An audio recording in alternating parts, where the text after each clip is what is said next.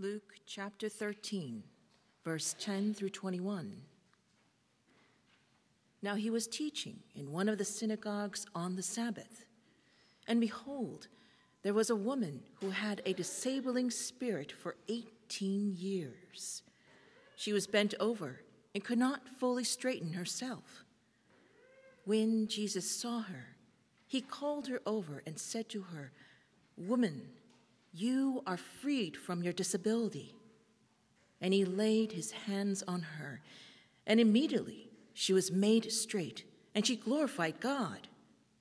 But the ruler of the synagogue, indignant because Jesus healed on the Sabbath, said to the people, There are six days in which work ought to be done. Come on those days and be healed, and not on the Sabbath day. Then the Lord answered him, You hypocrites! Does not each of you on the Sabbath untie his ox or his donkey from the manger and lead it away to water it? And ought not this woman, a daughter of Abraham, whom Satan bound for 18 years, be loosed from this bond on the Sabbath day? As he said these things, all his adversaries were put to shame, and all the people rejoiced at all the glorious things that were done by him. He said, therefore, What is the kingdom of God like? And to what shall I compare it? It is like a grain of mustard seed that a man took and sowed in his garden and it grew and became a tree, and the birds of the air made nests in its branches. And again he said, To what shall I compare the kingdom of God?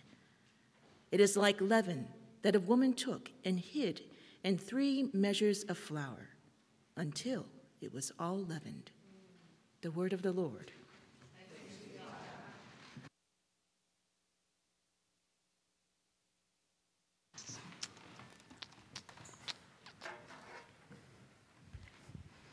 Thank you. Hi, welcome. My name is Tim Price. I'm one of the pastoral interns here at Central West End. Um, I'm glad to be here. I'm glad you're here. And if you haven't been here, we've been walking through the book of Luke, going through the book of Luke, and that leads us today to chapter 13, where we get the parable of the mustard seed that a lot of us may or may not be familiar with. Jesus says the kingdom of God is like a mustard seed. And so throughout the book of Luke, Jesus has actually been saying things like, I'm bringing the kingdom of God on earth. And in chapter 4, he really kind of gets this going at the beginning of the book of Luke. He quotes this Old Testament passage from Isaiah. He says this The Spirit of the Lord is upon me, because the Lord has anointed me.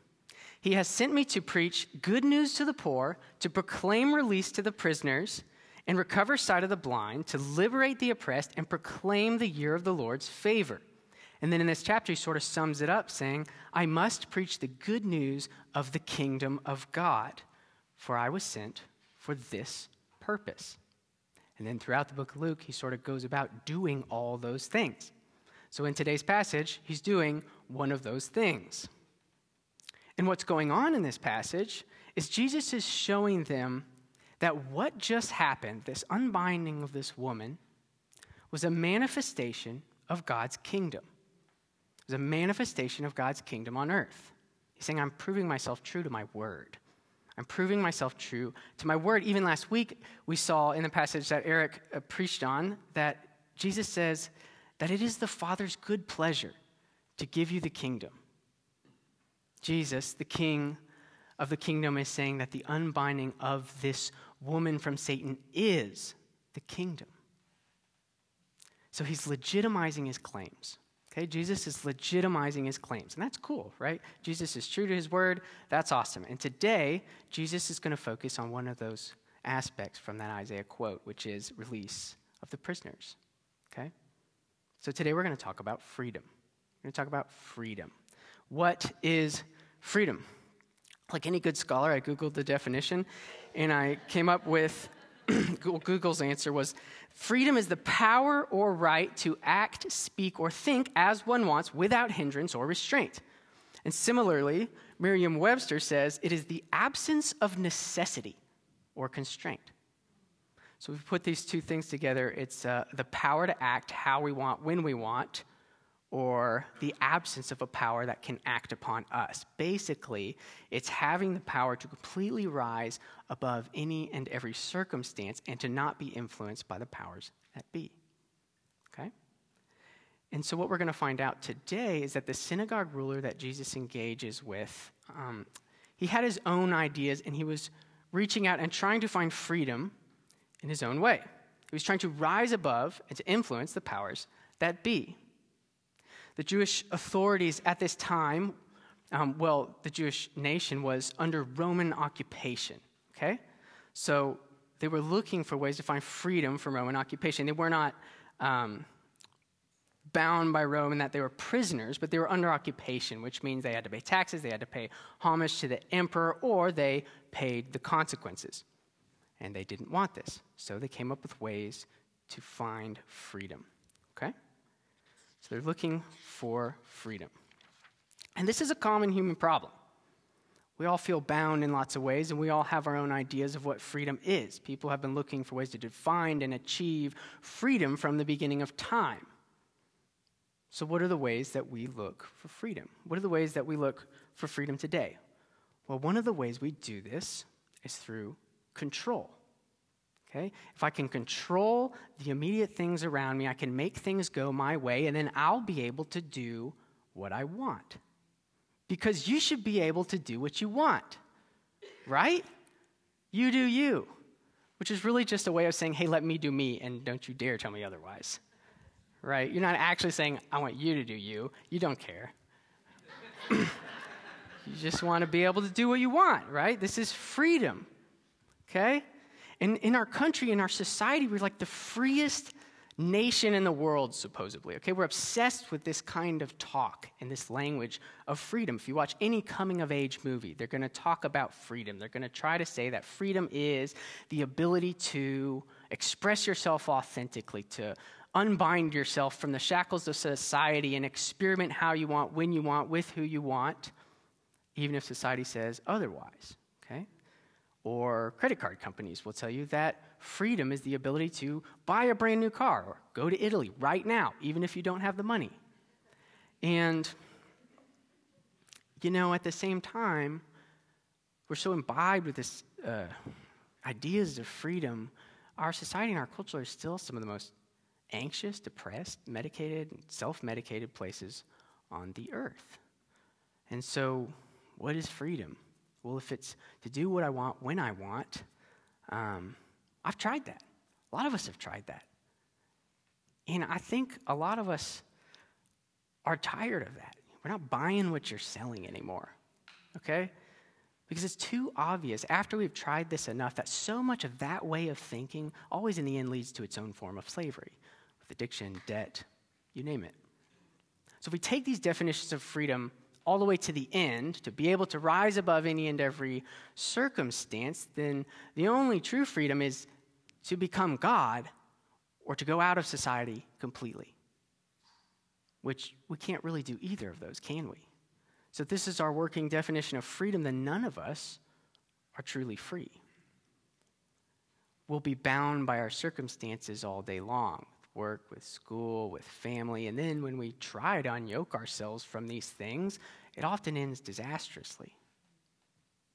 But the good news is that Jesus disagrees with this ruler's ideas about freedom and he disagrees with our ideas about what freedom is. So today, Jesus is going to show us that the kingdom of God is where freed captives find rest and inclusion. We're going to look at two things from this passage today the freedom of the kingdom and the inclusion of the kingdom. Okay? So, freedom of the kingdom. Freedom. In this passage, in this text, you have this woman who's had a disabling spirit for 18 years, and Jesus shows up to the synagogue. He heals her. She praises God, and the synagogue ruler says, Hold on, it's the Sabbath. You need to come back another day. And Jesus says, Well, hold up, like you're going to untie an ox and give it water on the Sabbath. Why wouldn't I unbind this woman who's been bound for 18 years? And then people rejoice, and then Jesus says, Therefore, the kingdom of God is like a mustard seed. Okay, that's kind of weird. um, so, what's going on here? Uh, we mentioned at the beginning that one of the things Jesus is doing is legitimizing his claims. He's saying, I came to free the captives and to give good news to the poor and the oppressed. He's doing those things. And a few things that we need to understand if we're going to understand what Jesus is getting at with freedom and what's really going on in this passage, I think would be to take a look at why is it that this synagogue ruler gets so mad and how Jesus presses into that. Why does he get so mad and how does Jesus press into that? Because the truth is, we read this passage and we're mad, right? I mean, imagine knowing this woman. Imagine being her friend or father or mother or brother. She's been bound for 18 years. Some guy comes along, heals her. She stands up and praises God. And then the guy who's supposed to be your spiritual authority says, Oh, hold on, it's the Sabbath. You need to come back tomorrow. Right? It's too easy for us to hate this guy. Seriously, right? We're like, what, are you insane? And uh, it's too easy for us to hate this guy, but if we're going to understand what's going on, we do need to understand why it is that this guy gets so upset. And it'll help us understand what's going on. And so the text, it actually shows us that the synagogue ruler, he gets into an argument, he tries to get into an argument with Jesus about Sabbath law tries to argue with Jesus about the Sabbath law. And in verse 14 of your text, he actually quotes the Sabbath law from Deuteronomy 5:13. He says, Six days you shall work, and then the seventh rest, right? It looks to him that Jesus is working. Jesus is breaking the law. Okay? And that's important because, like we mentioned, at the time of Jesus, they're under Roman occupation. And one of the ways they thought they were going to be free, a lot of the Jewish leaders thought if we can obey the law to the T, to every minute little detail, then that will get God to send somebody to free us from Roman occupation. Okay? And they were going to do that through strict observance to the Torah law. And for them at this time, the Sabbath law was kind of the it. That was the top of the list. That was like their big thing was the Sabbath law. Jesus apparently is breaking it. So actually, these rulers and the Pharisees and the people we often demonize in the Bible were, were looked to as heroes. People liked them because they were trying to do something. They were trying to do something to get the yoke of Rome off their backs. Okay, so people actually liked these.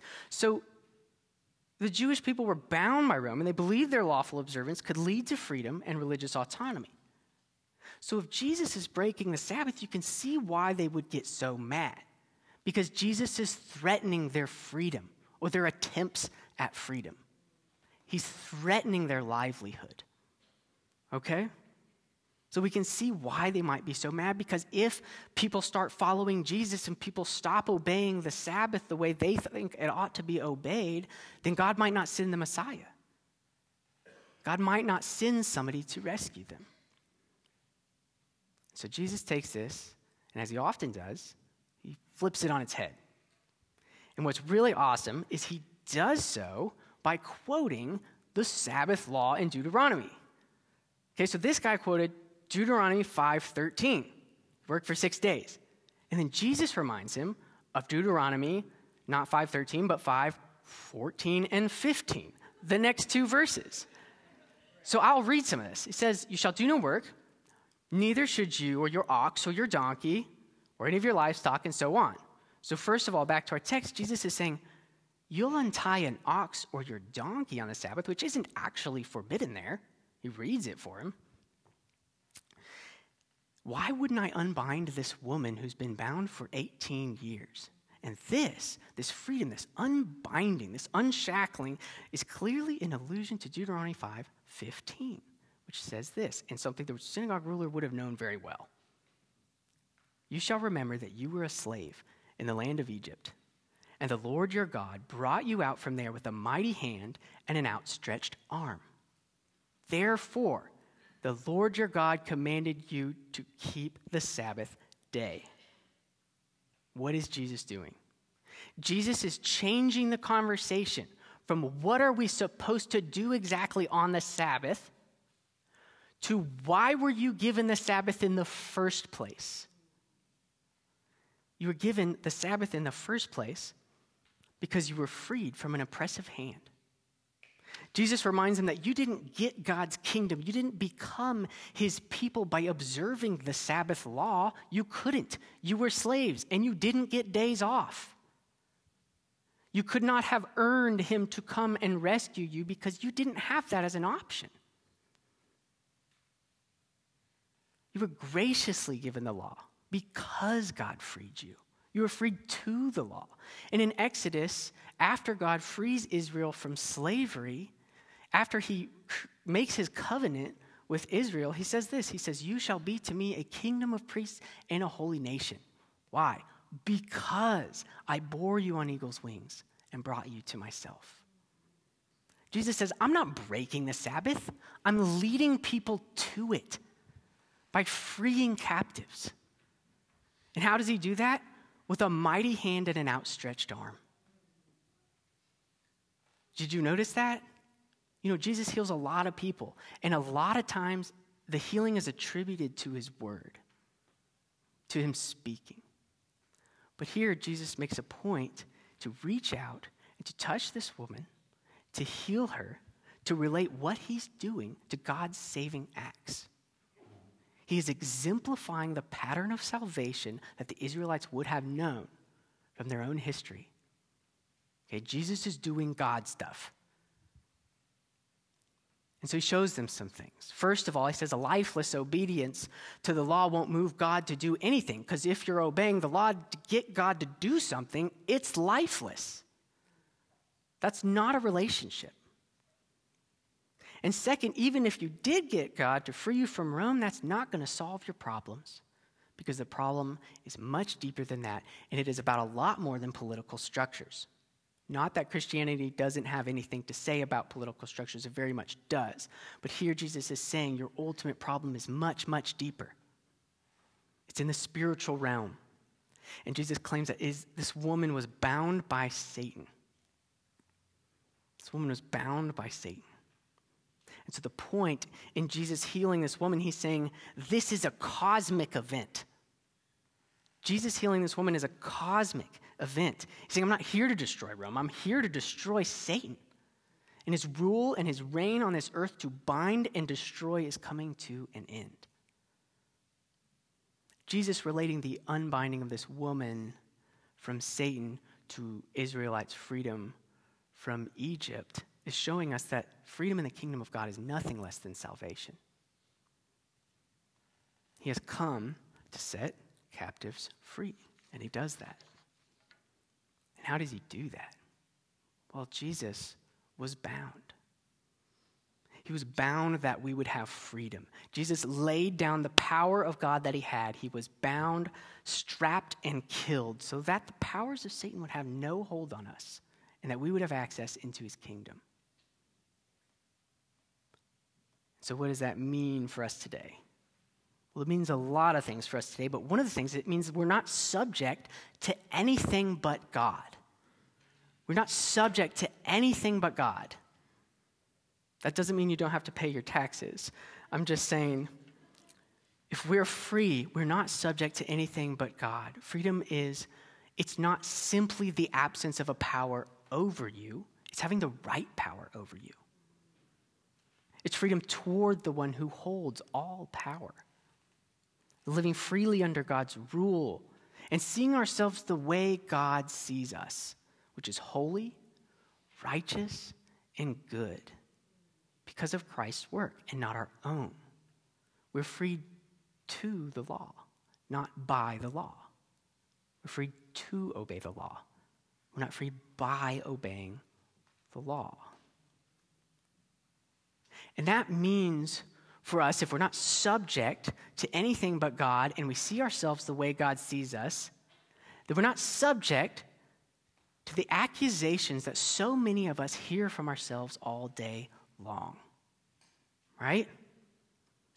How many of us too often wake up and we look in the mirror and we hear things like, You're pathetic, you failure, I can't believe you've done this again and again and again. Who could love you? How could God love you? What do you have to offer?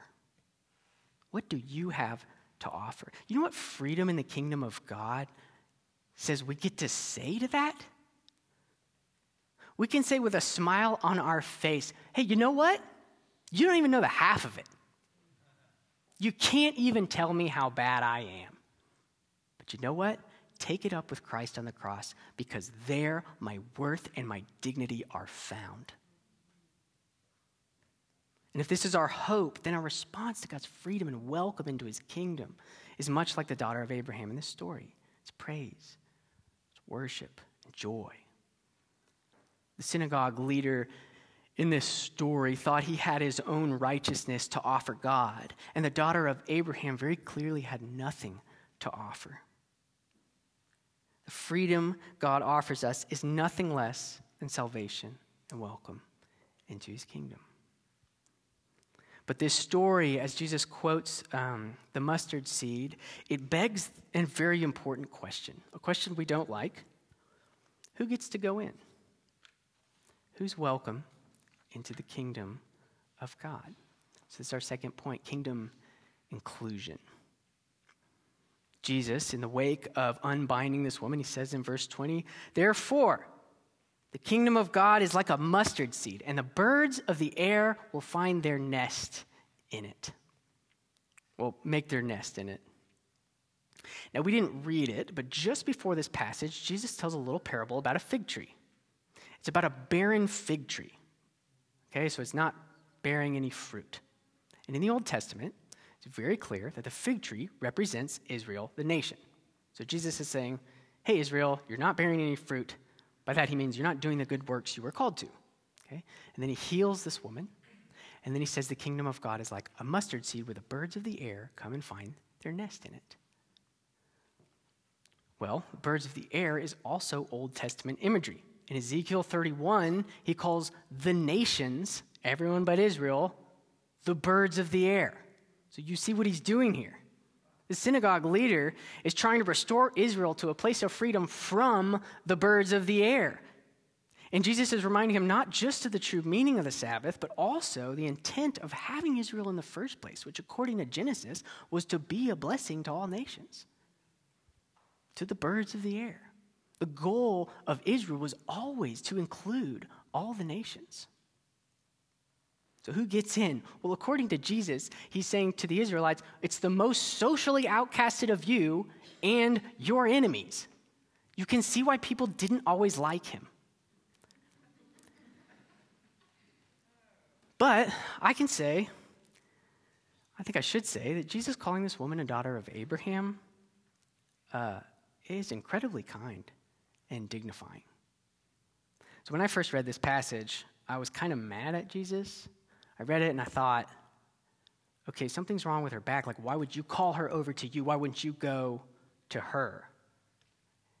And as I read it and studied, I realized, okay, so this woman, most likely, most people would have thought she was in the condition she was in because either her or her parents had sinned to make her that way. Okay? So Jesus brings her to the front of the crowd. He calls her a da- daughter of Abraham, and he heals her. He says, She is as much of a daughter of Abraham as any one of you, even the most holy of you. And God cares deeply for her. God cares deeply for her. Why does Jesus always go to these people? Why does Jesus always go to the most unassuming and the most insignificant, seemingly, people? I think a lot of times we're shown that because they're the only ones that will receive him. And often we're seeing that that's because of an awareness of their need for him. So, who gets the kingdom? Well, it's those willing to admit they need it. It's those willing to admit they need the grace, the restoration of God.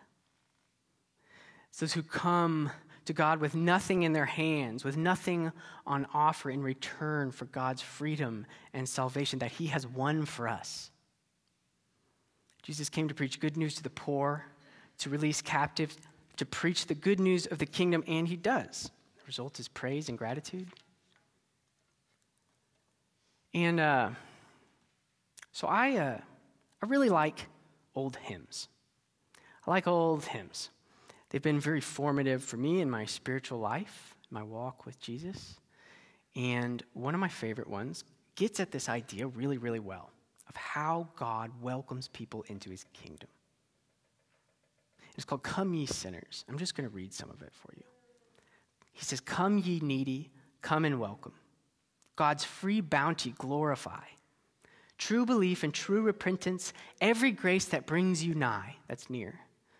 Without money, without money, come to Jesus Christ and buy. Come ye weary, heavy laden, bruised and broken by the fall. If you tarry till you're better, you will never come at all. Not the righteous, not the righteous, sinners, Jesus came to call so that if you tarry till you're better, you will never come at all. What he's saying is that if you try to work yourself up to where you feel presentable enough to come before the Lord, you will never come at all. And that's good news for those of us who mess up and mess up again. Let not conscience make you linger, nor of fitness fondly dream. All the fitness he requires is to feel your need of him. This he gives you. This he gives you. Tis the Spirit's rising beam. Come without money. Come without righteousness. Feel your need of him. This he gives you. This he gives you. So, the inclusion of the kingdom, the people that the kingdom includes, well, it includes those who know they need it. And the Bible's pretty clear that actually we all need it. And so that's good news. And sometimes the kingdom includes the worst of us. And sometimes that means it includes our enemies. And so there's a warning to all of us in the anger of the synagogue ruler. Like if you've ever said to yourself, you know, that person would make a good Christian, or that person would not make a good Christian. We've totally missed the mark. Jesus says the kingdom of God is like a mustard seed. It's full of the most unassuming and insignificant seemingly people. And it's spreading and growing because these people, us, we feel our need of Him and we rejoice in His good works, in the freedom He's won for us. And all kinds of people are making their home and their nest in it. I mean, think about this church. There was nothing here four years ago. take a look at my life, Eric's life, or any of our lives 10, 15, 20 years ago probably no one would have said, hey, that person is some really good kingdom of God building material. I mean, who do you think gets the kingdom? Who do you think gets the kingdom? Is it the poor and the unrighteous? Can you see yourselves in those categories? Can we? Do you see your need for Jesus? Is what I'm asking. Now, I'd like to suggest that seeing ourselves as poor and needy or even wretched is not something that makes us walk around with our heads down and sad and depressed, but it's actually a very happy and joyful thing. Because we know that God can love someone like me, who He knows fully. To be fully known and fully loved by God causes us to be more joyful and loving human beings. Because to the extent that you see God has freely loved you, is likely the extent you will freely extend love to others. Okay, that's kind of the Christian ethic in a nutshell. So, in all this, we are free because God has set us free. Ephesians 2 tells us, By grace you have been saved through faith, and this is not your own doing, it is the gift of God. Your freedom is a gift of God, and it was won for you. Jesus was bound and endured unbelievable stress so that we might be set free from the powers of this world and welcomed into his kingdom and find rest for our hearts and for our souls. Jesus has offered freedom to the most unlikely, to the worst of sinners, and society's most unassuming and unimpressive members. My dad would kind of always joke. He said, When people ask me why I'm a Christian, I say, Because it's the only religion that'll have me. I thought, yeah, there's something really beautiful about that. We are welcomed into his kingdom. And all the more so as we see Jesus, who was brought outside of the gate, who's rejected by his own people, so that outsiders like you and me could be brought in. This is good news. The gospel of Jesus is good news. And my prayer for us today is that we would respond like the daughter of Abraham, joy, with praise and gratitude, and that we would show that uh, with our lives. Would you please pray with me?